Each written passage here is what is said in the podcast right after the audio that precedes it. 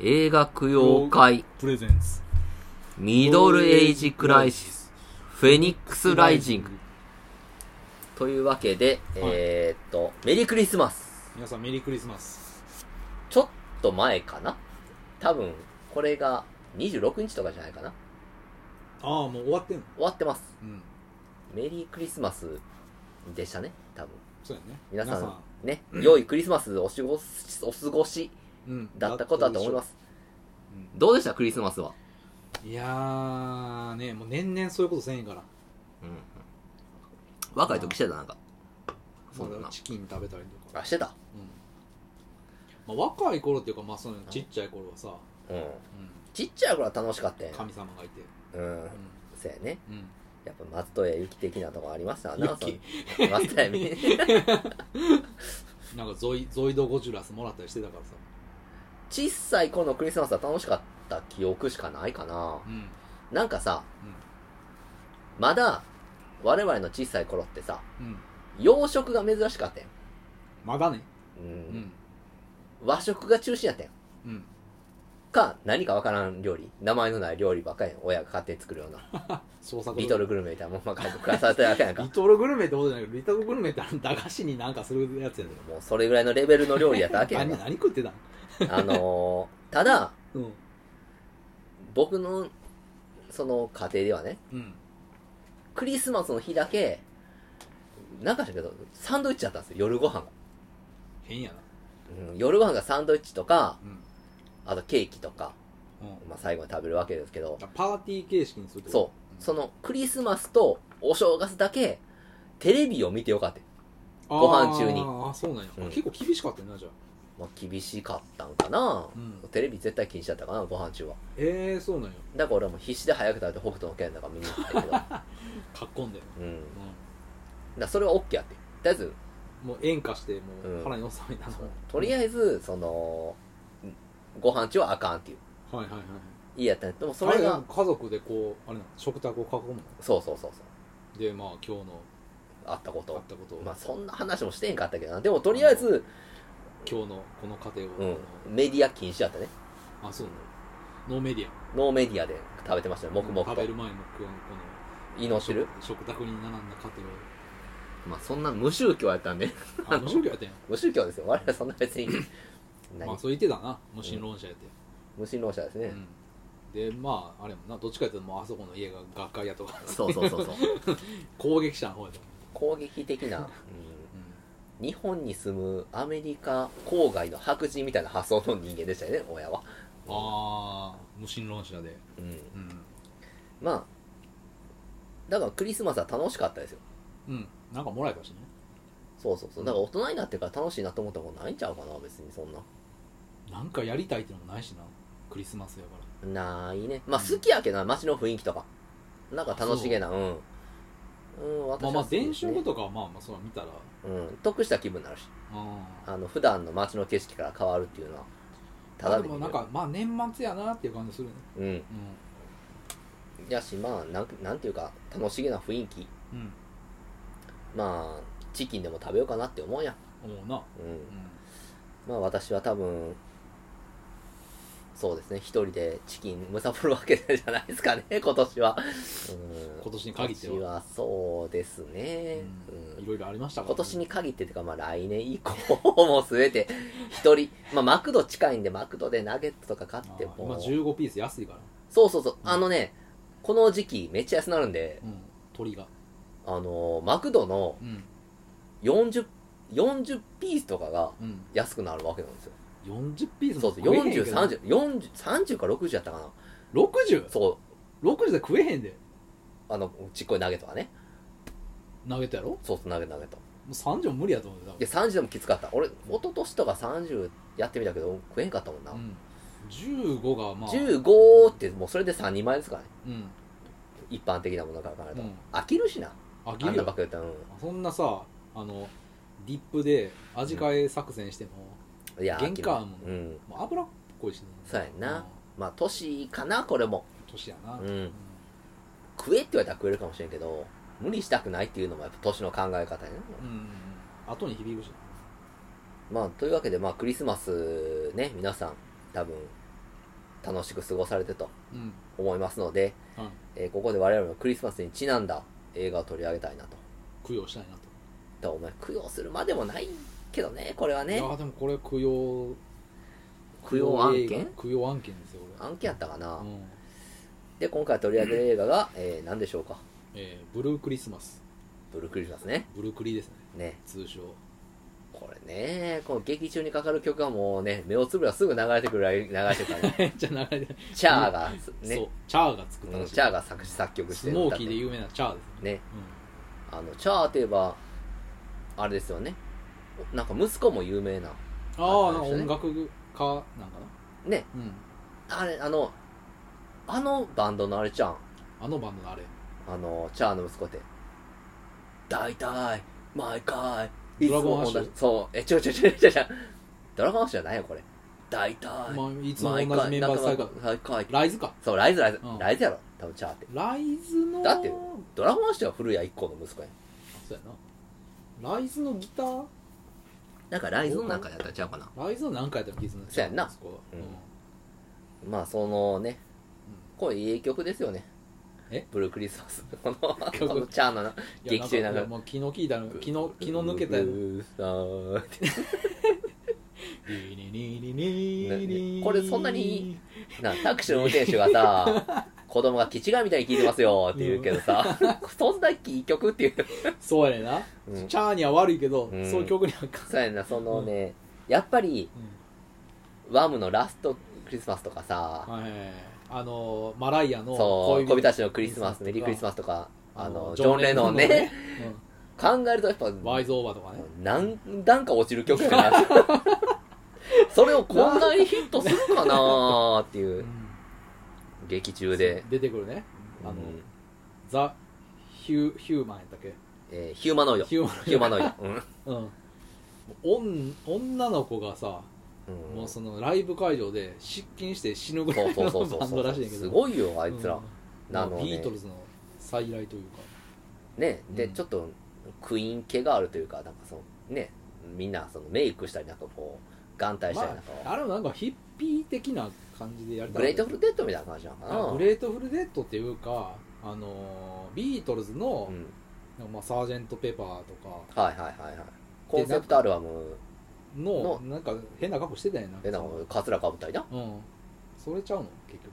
ゴロピカドーンみたいな格好したの？あゴロピカのうん。サンリオの鬼のキャラクターやんか。そんな格好してたっけ、うんあのこのザ・ヒューマノイドに関しては、うん。なんか海賊ルックのやつがいたり。いたいたいた。うん、でもなんかなこの外人外人4人やね、うん。白人の。うん。どこの国か忘れたけど、うん。うん。なんか全員しょうもしょうもなそうだねいやそうやねんな。カリスマ性ゼロっていうそのロック感ゼロっていう感じなんですよねこれが。であのーああらすじを。はい。いきますよ。はい。世界各地で UFO の未確認目撃情報が飛び交い始める。目撃した人間の血は青色に変わりもはや人間ではいられなくなるという恐怖の噂が広がる。街にクリスマスソングが流れ始める頃世界各国から UFO の飛来を告げるニュースが次々じゃあ続々つ伝えられうん。青い血を持った人間を迫害秘密裏に処理しようとする体制の恐怖を、あ 急になんか説明になった倉本壮のオリジナル脚本をもとに記載岡本喜八がメガホンを取った力作特撮を使わない SF 映画としても話題になった。1978年東映ということですね。まあ78年っていうことはうん。我々が生まれる23年前っていうまあそういうことですね。感じですよね。はい。まあなんていうかイケイケの時代やな。雰囲気的には。昭和もう昭和やねまだ、全うん体的にこれ昭和。昭和感はバリッバリありますよね、うん。まだね。昭和としか言いようがない。なんかね戦後感あるもん。まだすごい、うんあー。高度経済成長のまあちょっと終わりぐらいではないけど、だからまあバブルに入る手前なんでこれは、であのー監督は名将ですよ。岡本喜八ですよね。ゴジラと言った。しう、ん。まあでほん脚本も、そうやんな。うん、倉本壮だね。北の国からですよね。ね。見たことないんですけどね。僕もないんですよね、さだまさしのね青愛声だけはそうそうそう。聞きましたけどかあのあれですよね。あのさだまさしの曲ですよね。うん。まあが知ってるぐらい。うん。でこれ倉本壮が、うん。なんか脚本の一言一句も変えんなみたいな。オーダーが入ったみたいな。最初ね。でそうで岡本喜八も参ったなみたいな。うん。結構壮大な話やから、うん。どうすんだこれって言いながらも撮った映画と。うん。で当時は、まあ、評価もそんな芳しくなかったけどう、ん。まあ後々その庵野秀明とかが影響を受けたとか公言するんで再評価されつつあると。うん。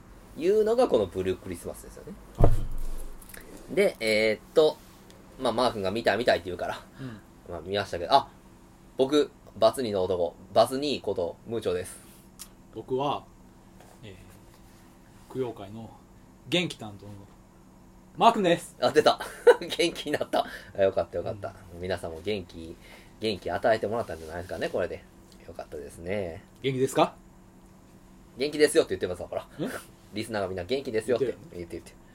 で、あのー、最高ですか？最高ですよって。うん法の花みたいになってますよ、ほら。何よりです。うんみんな死んだんちゃうかな、あれ。も 来てた人。う、うん、全員死んだやろ。方言も。うん。どうやろまあね、カルトははびこってますからね、今も昔も。まあねはびこっとるどころかね。政権与党が。まあね。う、ん。もうズブズブやった。とジュプジュプよ、うん。完全にな。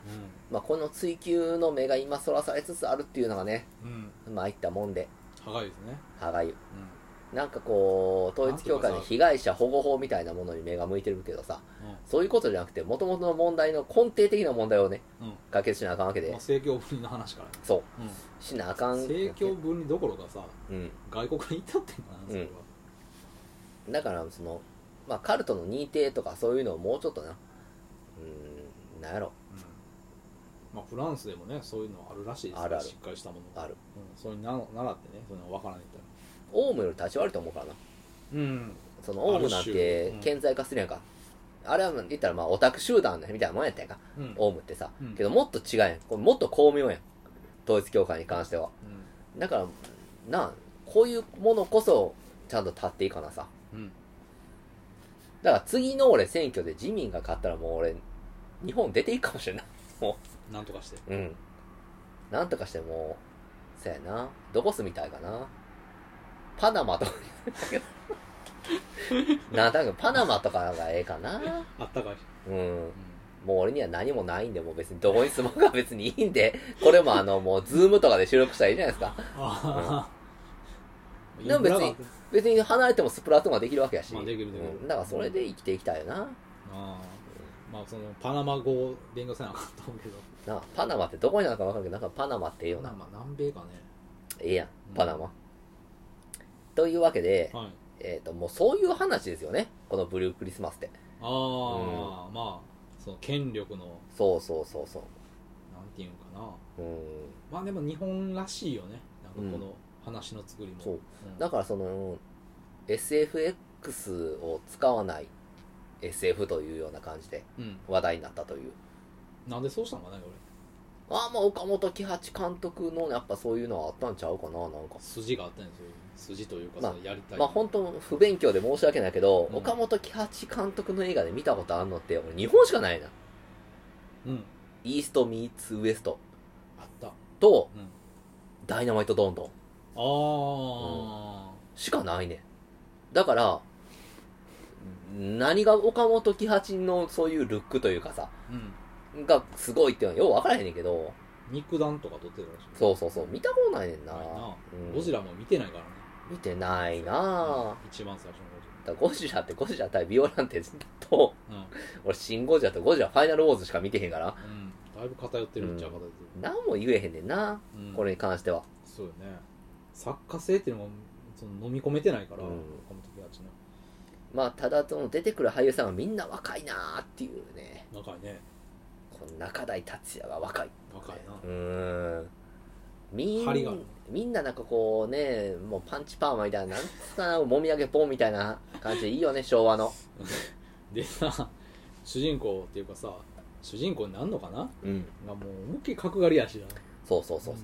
あのー、勝野博かなんかそうですね。話が？あれ主人公じゃないやろ、別に。主人公いやいや、この映画難しくてさ、うん中台達也かなと思ったら、うん中台達也も途中でフェードアウトするからな。そうそうそうそうで、勝野博が、うんまあその、青市に、UFO を見たら青市になんねんな。なんか知らんけど接触したらねいや、これはかなりその UFO の宇宙人の心理学としたらかなり頭のいいやり方やな。勝手にそうやって不安を煽って自滅させるっていう。ああ青市になっただけでう、ん別に何も関係ないやん。うん人間ってことは変わらへんのに、うんそれに勝手に青市の奴らは宇宙人に操られてるんだってうん思って一斉放棄することは怖いってなって、うん先に殺しにかかるっていう。うんこれ、まあそういう話なんですよね。まあもしを言っちゃうと。うんでも、な、もうちょい考えな、国力っていうのがぐっと下がるからな。何人おんのか知らんけど、青市。結構おって結構おったそうに言うてたけど、うん。なんかそう粛清のシーンがあるやんうん。うんもう最後も最後な。最後最なんかめっちゃ小規模でやってなかった？うん細かいというかさ。だからその、うん。街中で殺すわけないもんな。あの、なんかその、集まってるとこに行ってな。うんうん。バババーってやったり。バババーじゃなくて、壁にさその並べ並ばして。そうそうそう。おでん屋で飯食ってた一人なんか殺されたり。やってね。うん、なんかスキー場で一人殺されたりとかさ、そうそうそう。なんかこの、初めは、うん。その、なん、何博士か忘れたけど、博士がな、うん。言うんでな。兵頭博士。ねそうそう、兵頭博士がう言ったことが、なんかもう笑いにしかならへんっていうこういうことが。んなんかねなるあのそう京都でうん。国際科学者会議っていうのが開かれて、そこでまあ兵頭博士がもうん。うぶち上げるわけですよ、うん。うん。で、うん。笑い物にされてんねんけども、UFO の話だよねそれ。そうそうそうそう、未確認飛行物体がうん。っていうの話をしててう、ん。で、この中台達也が、うんなんか大河ドラマに次主演になる女の子がうんうん。おって、タレントみたいでしょそうそう。んで、こう絶対誰にも言ったらあかんでってうん。言われんねんけど、なんか血が多かったんだよってうん。いうふうに言われたのをう、ん。中台達也ってめっちゃ口軽いからさ、言うんよね。その、まあ NHK やな。中台達也が働いたの言ったら。あーまあまあん。そうこタイがやってるから。そう、国営放送の、うん。その、局長のね、うん。小沢栄太郎演じるね、うん。人にすぐ言うわけですよ。うん面白い話がありましてね、って。そうそうそう。で言ったらもう、だおもうすごい騒動になってるわけね。うん。それが。大河の主演は降ろされるわ。で、ヒューマノイドのパーティー参加したと思ったら、なんか、から、カバンに大麻入れられててな。うん。そうそう。なんか陰陰謀に、ま、巻き込まれるというかそう。まああれ下ろすためなんやね、うん最初は。完全にな。うん。で、もう完全にその降ろされて、うん。で、恋人も、うん。あの、その、主演女優のね、うん。とセックスした後に、うん。朝日に浴びる顔を見たら、血がね、うん。青くなってるのを見て、ヒヤーって逃げ出したりね。うんうんして、その後その女優さんは自殺しちゃうとうん。いうようなこともあってう、ん。まあまあ、なんていうか悲惨な話ですわな。うん。で、中台達也は、その、兵頭博士の言ってることって、ほんまなんちゃうかって思ってな、うん探しに行くよね、ニューヨークかどうか。あそうそうそうそうそうこのシーンのバカ長さって、やっぱ嬉しかったんちゃうかな、ニューヨークのシーンって。えすごいい無駄に長いもんな。長かったななんかめっちゃくちゃ地道な操作すんねんな、うん。中台達也足で稼ぐとん。あのことですよ、ほんまに。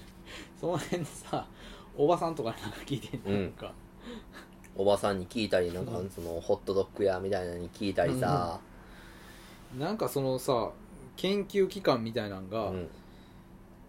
なんか陰謀論的なところでうん言われてんねんな、そのそうそうそうそうブルーノートやったっけ、うん。っていう組織があって、えー、とそこはあのペンタゴンうん。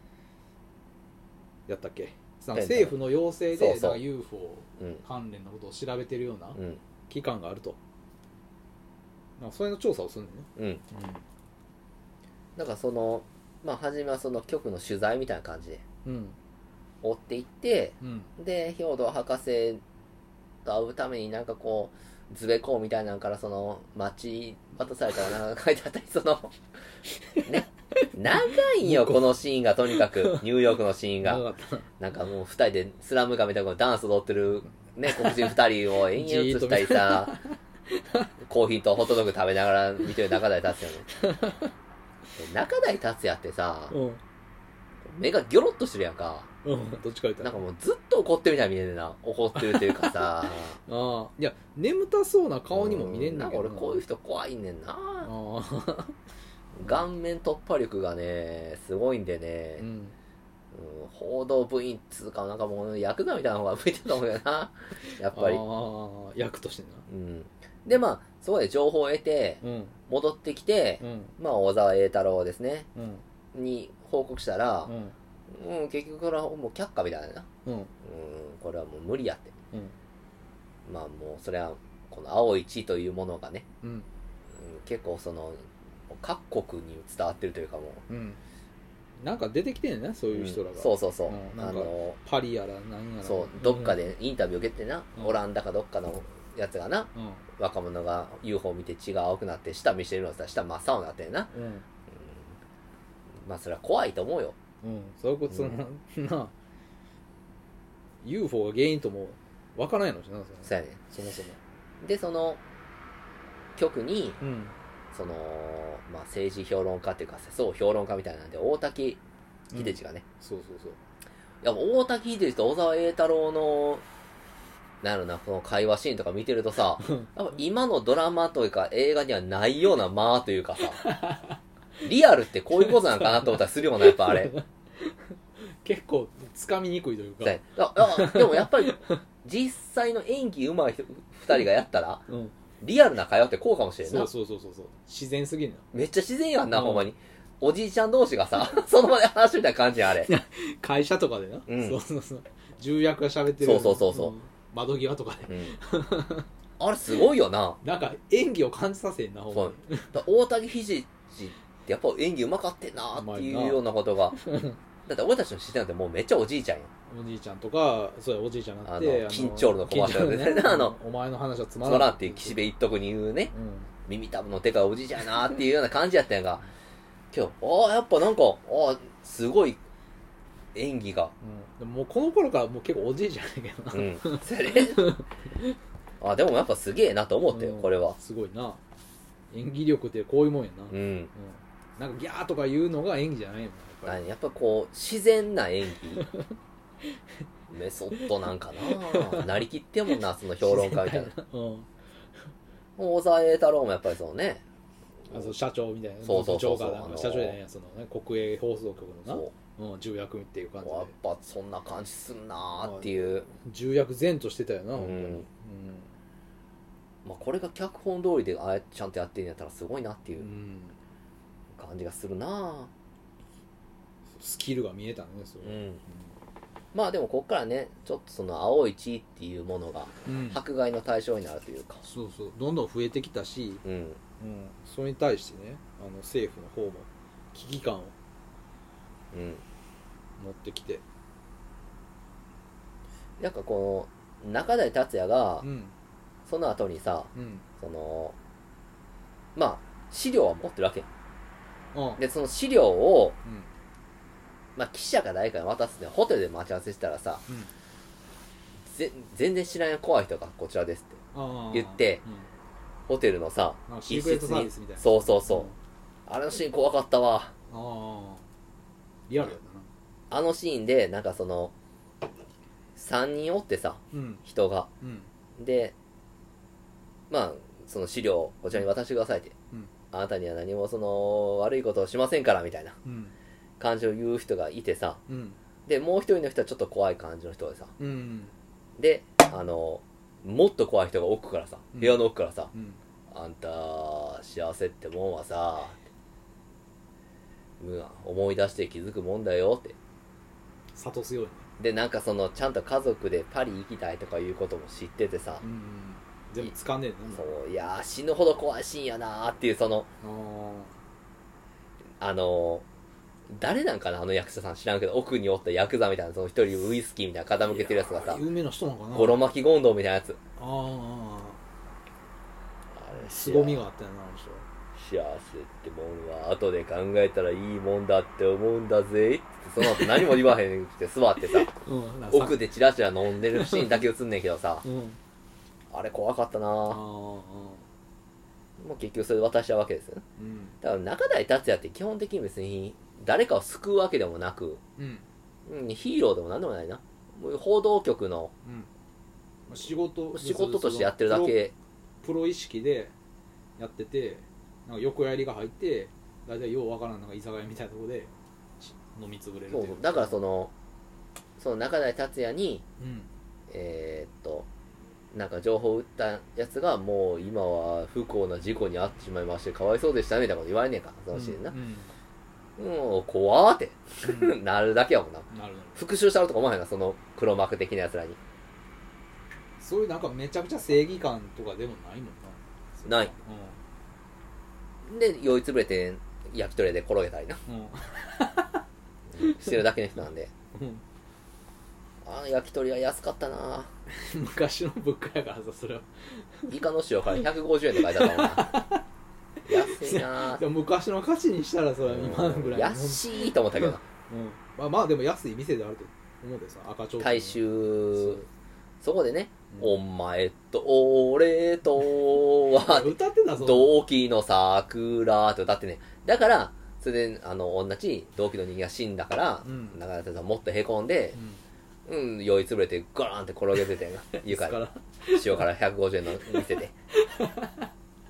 そうやったかまあでもね血が青いってだけでこう迫害するっていうのはね。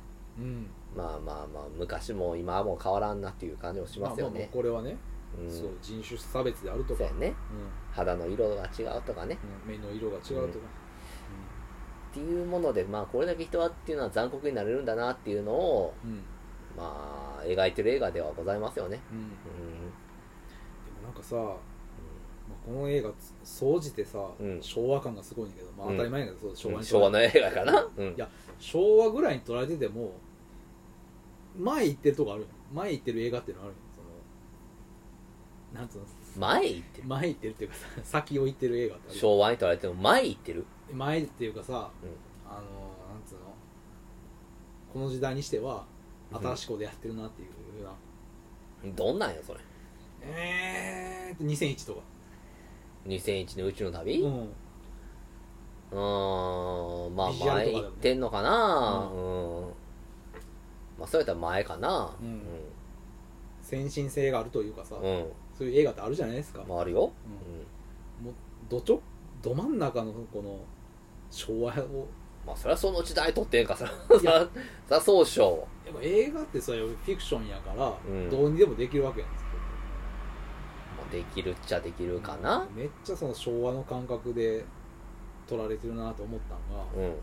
ちょっと飛んじゃうけどさ、うん。あの角刈りのさあのうん誰だっけ、勝野博ね。うん、勝野博まあまあ角刈りでめっちゃ昭和やねんけど、もううん角刈りが主人公でもう今ありえんじ いやおおあるやろ。ゃんえある？もうそれはもうな鎮座ドープですとか角刈りやしな。いやいや鎮座ドームですとか とかジェラードンのうん。アタック西本アタック西本ね。角刈りやけど、うん。別にそのし角刈りその人は主役で映画って撮られへんやん、角刈り映画？うん、まあだってもうあれ自衛隊みたいなもんやんいやそりゃ自衛そうの特殊化みたいなもんやんか。ででも角刈りにそれ必要ってなかったから、まあ他の子は角刈りじゃなかったかな。そうそうそう、だからまあその時代の男前うん。勝野博すごいのまあおと今まで男前やからな。うん。うん。で勝野博とさうん。その角刈りしてるあのあの床屋の女性店員の竹下竹下恵子ううん竹下恵子可愛かったけどな。よかったな。なああの時あの竹下恵子がさうん。あのーまあ仕事暇なんか知らんけうどんその時見てるのがなんかテレビでナチのドキュメンタリーみあ見てるたいな見てる見てる見てる。嫌なとこやなと思うけどだからまあ あれってそういうだからメッセージないの？その。完全になうん。こういうことですよっていそうそうそうう。この映画に対してのうん。メッセージやねんな。うん。会っていうかさそうそうそう。ん。で竹下恵子とまあいい仲間になるわけやんその。なるね。角刈りがクソみたいなラブホテルでセックスしましたね。うん。昔のさうん。あそこも昭和やし。うん。で竹下恵子も結局あの UFO に会ってんねんな。合ってる。どっかで。うん。で青市やねんけど、うん。それがもう完全に判明するのがもう竹下恵子と角刈りが初めて結ばれて。そうやで。であの処女のやったから吐かしてうん。あのシートにうん。血がつくね、うん。でそれが青くて、うん。それ見てあの勝野博がショックを受けるっていうのうそうそうそうそう。こうちょっと笑ってしまったけどねやっぱハカーの後で分かっちゃうんやな。俺もそう思ったよあれは。今ちょっとそれギャグなんちゃう？ちょっとそれ。今やったらそれ。今やったら「うん。ギョエー!」って言って終わるけどえ勝野博の目が飛び出して「ギョエー!」って。なるけどいやもうこのさでも少女イコール血出すっていう感覚もそうだしそれでさうなんか結べむ初めて2人が結ん、そうばれたそうそうそう、夜にうん。そうさひげまあなんていうの？あんまり知りたくなかったことが分かってしまうっていううん。演出も、これ多分倉本壮の脚本だと思うんだけどいうん、や昭和やなこれって思ったよね。でもあれやんあのその後ね。うん。あの勝野博がうん。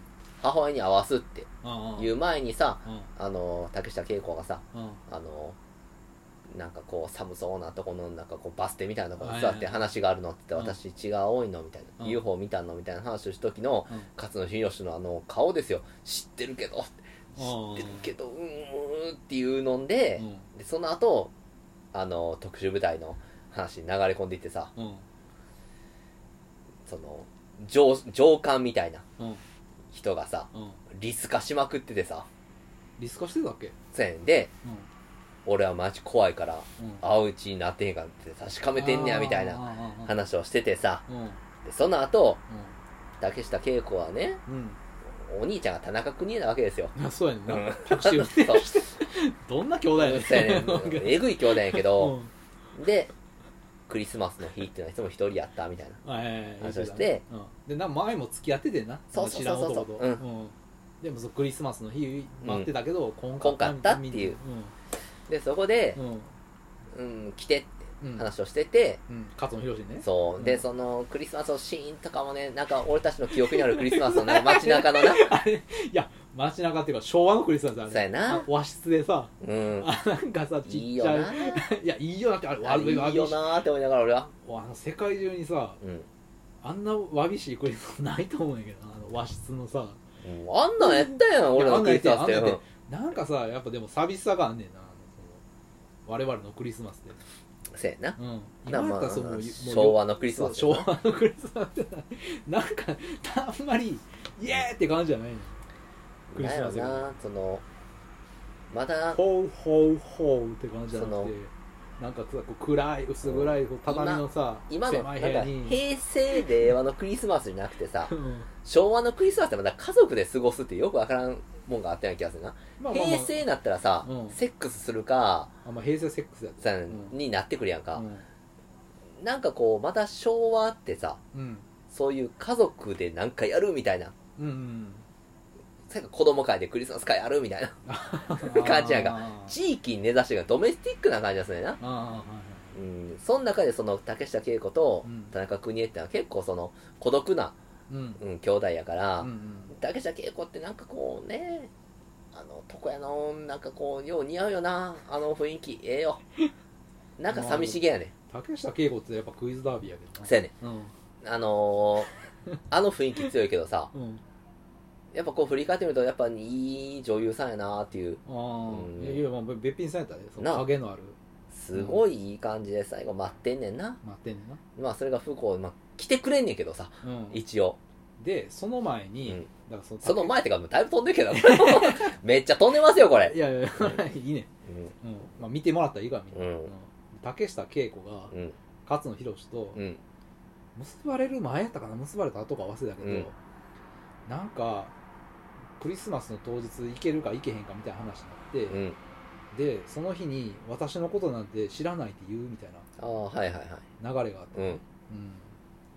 でまあまあ結局最終的にまあその通りになんねんけどうん。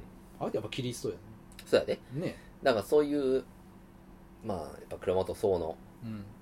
脚本というかうん。ちゃんとそのモチーフがちゃんと、うん。うん、浮かび上がってくりますよほら。うんうんなんかその勝野博もうん。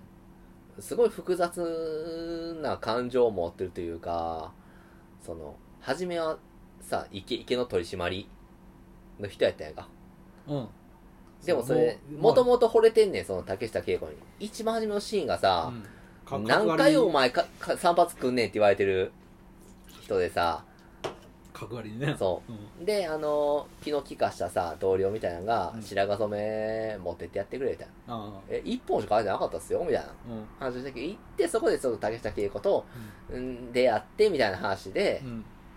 やねんけどね。だからこの自衛隊絡みのね、うん。悲しさもある。沖正也がさうん。あの うん。あれやなー同僚でさ空軍のうん。パイロットみたいになってて、うん。途中でロストすんねんな。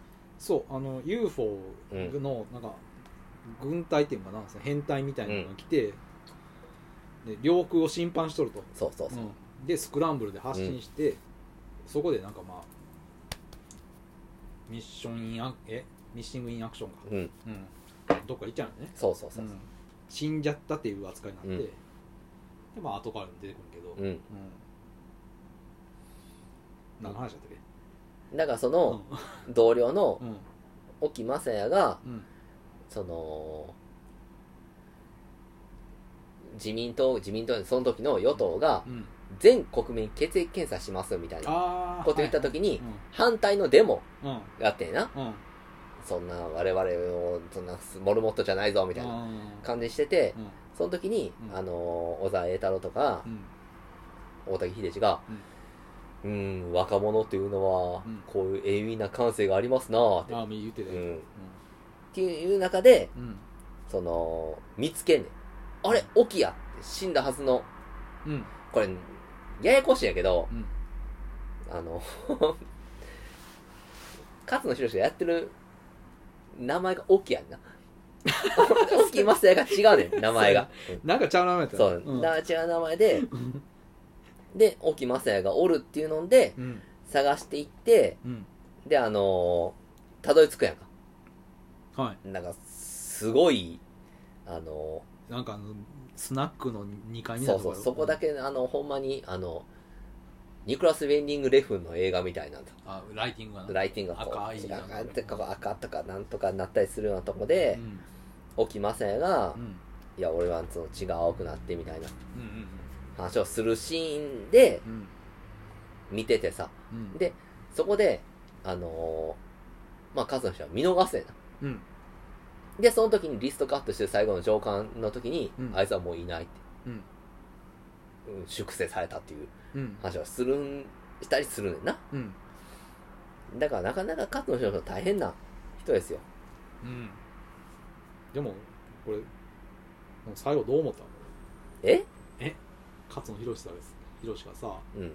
まあその抹殺の指令を受けるわけやん。うん。なんかあの自衛隊集められて。そうそうそうそう、うん。だからそれでうん。お前はこっち行けあっちゃ行けみたいな感じで。う、ん。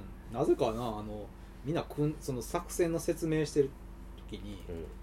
クリスマスツリーこれ 体育館みたいなのが集まれ集められて。でなんかクリスマスツリーやんねんなあれ、でなんかその自衛隊やろあれ多分。自衛隊ね。自衛隊の特殊部隊やけど、うん。かな。なんかドイツの腕章つけてなかった。つけてますね。なんかもうほんまにナチみたいな感じになってますね。あナチってことなんやっぱり。うんなんちゃうかな。まあなんか選ばれそんなドイツの,、うん。あのジャケットみたいなの着てるのかいやでもあれほんまに気づかないと思うで。あんなことしたらさな、もう親戚とか殺さなあかんわけやろ？うん、まあ場合によってはな。うん。うん。まあでもでしかもそれでな勝野博は恋人を殺していかなあかんわけやで。もうそのくじ運が悪いというか。うん。まあその地域担当やったんちゃうかな？だから出会ってるわけなんちゃうかな？ああ、ああでまあ竹下恵子はねうん。来てくれたのねって。うん。まあ携帯のない時代ですわな、うん。俺も。家電もう黒電話しかないですよ、ないからね。プッシュ本もまだない時代で、来てくれたね。ってババババババババババっていうなもっとちゃんと狙って撃ったらよと思うよなそれやったら静かに行って頭撃ったらとかさ、あ最後だって生きてんねんでまだ竹下恵子貼っとったもんそうで、えー外で待ってるな自衛隊たちにさもう感極まったねうん勝野はそれに向かって打ち出せんねんババババってそしたら撃たれんねんなうんまあ当たり前やけうんどうん。で勝つのも歌んでよかったんじゃうかなまあどうせ死ぬとはいえ。そうやったら撃たんかったらいいやんと思う。竹下恵子。うんと思うよ。二人で逃げたらいいやん。うん。でもまあこれはやっぱりなんか日本特有のあれかなと思ったんですよなん。職務遂行そうやだからうん。俺はうこの映画がもっと良くなるっていうんやったとしたら、うん。その竹下恵子を撃たへんとんうん。竹下恵子に逃げろって言って、うん。逃がした後、うん。勝野博が表に出て、うん。最後のドラゴン怒りの鉄拳みたいに、その自衛隊のやつに向かって、うわーって撃っていって終わるっていうのが良かったなと思うわけどな。ね。うん、もうそれ思った。うん。うん。じゃなくて、最後その勝野博が撃たれて、うん。死んだ後に、うん。竹下恵子はまだ生きててさ、うんうん。這いずに回って、うん。勝野博の方行こうとして、うん。こと切れて、うん。赤い血と青い血が混ざるっていうので、うんで、あの、チャーの歌が流れてきて終わるわけじゃないですか。ディーンディーンディーっていう悪友の作詞ですね、これ。ああいう書いてたそうそう。うん、っていうので終わっちゃうんやけど、うんそれがなんかこう、やりきれへんなっていう。うん、うん、まあこれ多分外国って言ったら広いけど、うん。海外の人見たら勝野博変やなって思うんちゃうなんかこう心情が理解できんっていうかできん。だから、殺してから、どうせなやるんやったら、あ、うん。やったら撃つ前やろ多分。と思うね。うん。そう撃ってからだからその部屋に入るって、うん。逃げろっつって、うん、扉閉じてう、ん、で、まあ籠城するとかさ。で、で、それで勝野博は倒れてしまって、うん。結局竹下恵子もうん。撃たれて、うん。二人で手を繋ごうとしてっていう血が混じり合ってよかったんちゃうかな。普通に職務普通にっていうかまあ葛藤はあったやろうけど、うん。まあ是が非でも職務は遂行してんもんね。うん。だからあのあたりが変な。まあまあ国民性ってやつなんかもう過労死の国なんかなこれがやっぱり。サラリーマン的な発想で。そうそうそうそうそう、まあ、勝野博はもうそういう人やったみたいだしさ、うん職務に。でも青い血であることを知ってでも付き合ったわけやねえからな、勝野博は。うんそうや。だからそこは別に良かったんじゃないかなっていう。うんそうや。なあ。うん思うよ、自分のその心情としては別に青い血でも赤い血でも関係ないっていううん。思いがあったはずやねんけどな。まあでもあのロボット人間やからねなあ、撃ってからそれはっていう。と思ったなうんまあだからその青い血の人間が、うんもうなんか強制送還されてシベリア行きみたいな感じでめっちゃ怖い話があるしさ、これ。で、逃がそうとしてるグループはもう警棒でボコボコにされてな。されてたうん、なんかさそう青い血の人が集められてまあフェリーに乗せられてうん。そこからあの原子力水船そうそうそう。えーせえー潜水艦じゃないや空母か、うん。うん、に乗せられてそこから人体実験させられたりするっていうのがある、うん。ロボトミー手術とかあったりとかだからその、まああくまでそのね、映画やからその、まあ、ギガ化というか、そのうんカレカチャされてるから、極端やねんな。うん皆殺しやっていう、青い血はって世界中でやで。うんっていう風になるっていうのがね、うんなんか恐ろしいなとは。でもなんかさその青い血の人らを虐殺するのにあのなんていうのその青い血の人らが、うん。あの赤い血の人らにうん。危害を加えるからっていう流れにしようとしてたやん、うん。したした。うんうんそこってあんまなくなかったですね、いや、何にもないよ、そんな。うんうんそこも変やなと思ってなんかその変ですよその死んでる人らが青い血の人らばっかりやから、うん。みんな納得するやろとうん。なんかその後付けでそのあの反乱をしようと企ん企んでたとか、うん。うん、でも殺されてる現場見たら、うん。あのなんかおでん屋で普通に おでん屋でって殺されたり目撃者もおんねんな結構だから、何にも悪いことしてへんけど、うんその可能性として UFO を見たとかっていうのがあるから、操られてるっていう。ああ、うん。いつか何か起きるんちゃうかっていう。まあそのなんつうのだからその、うんまあ、黒人のメタファーみたいな、黒人とかさ、うん。ヒスパニック系とかが増えてくると怖いみたいな、今優位になった人間がね、うんうんうん。マイノリティのまあ象徴というかあれまあ、にしても極端かなっていう、その、青一側の主張が少ないしさ、うんまあデモやってたけど、うん。だってあまあ、デモやってたのも別に赤い血の人も。だって権力者側には青一もおるわけやん、絶対に。まあそうそうやこんな今日ったらな。ううんん。だそれが全くないっていうのはいかがなもんかなと思ったりすんねんけどね、この映画は。うんうんただ、うんその岡本喜八監督っていうのの手腕なんかどうか知らんけどさ、うんその、中台達也とう、んあれ誰やったかな？誰か空港のラウンジで話してるシーンあるやん。うんこれは陰謀じゃないですかみたいな。あれじゃんあの元その女優の彼氏ね。彼氏やね、うん。あの最初にあの付き合ってる彼女がそうそうそうそう。あの言わんといてくださいよってうん言って、うん。あの青市ですねっていう話そう。だからその会話シーンとかその退屈そうなシーンとかでもさうん。なんかこう中台達也の後ろからカメラをちょっとブレさせたような感じでこう中台達也の常識がこう歪んでいくシーンっていう、ああそうなんだ、うん、いうのをうまく撮ってるなっていうだからこれ岡本喜八なんかなってその今まで中台達也ですなんても思ってなかったけどうん。これが陰謀やとかあー暴殺されてるっていうことを思ってなかったけどう言われ出して揺らいでいくっていう、ん。うーん気づかんかったわ。うん、とかいやーやっぱすごいなーって思ったりすんねんけどさ。うん。けど結局中台達也ってな途中で最後にまたあの兵頭博士に会ったらさうん。兵頭博士がロボトムみたいな手術されとってさ。フランスパン持ってる表そう。博んになって終わってるってシーンで終わりやからな。士うん。出番が。うん。うーん。な救いのない話やなと思うけどな。そらな。何らその真相にもたどり着けてるわけじゃないし。英雄みたいなのおらへんな。ヒーローもおらへんしこの映画。ああそりゃそうかもな。うーん。だからそのそういう現象があった市政の人たちのうん。話に近いからな。うん。らそれがまあいいっちゃいいと思うけどなその地味さが。うん。で結局その何かも全く提示されへんやん。真相。うん。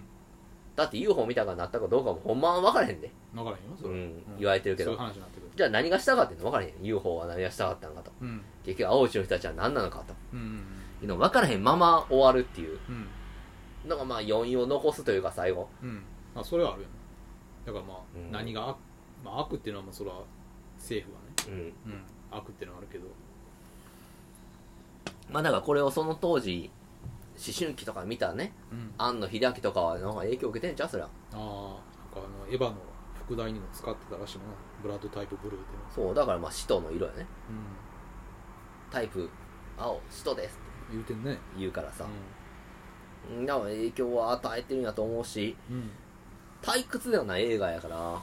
うん、うん、退屈なようでその退屈ではないから、うん。うん。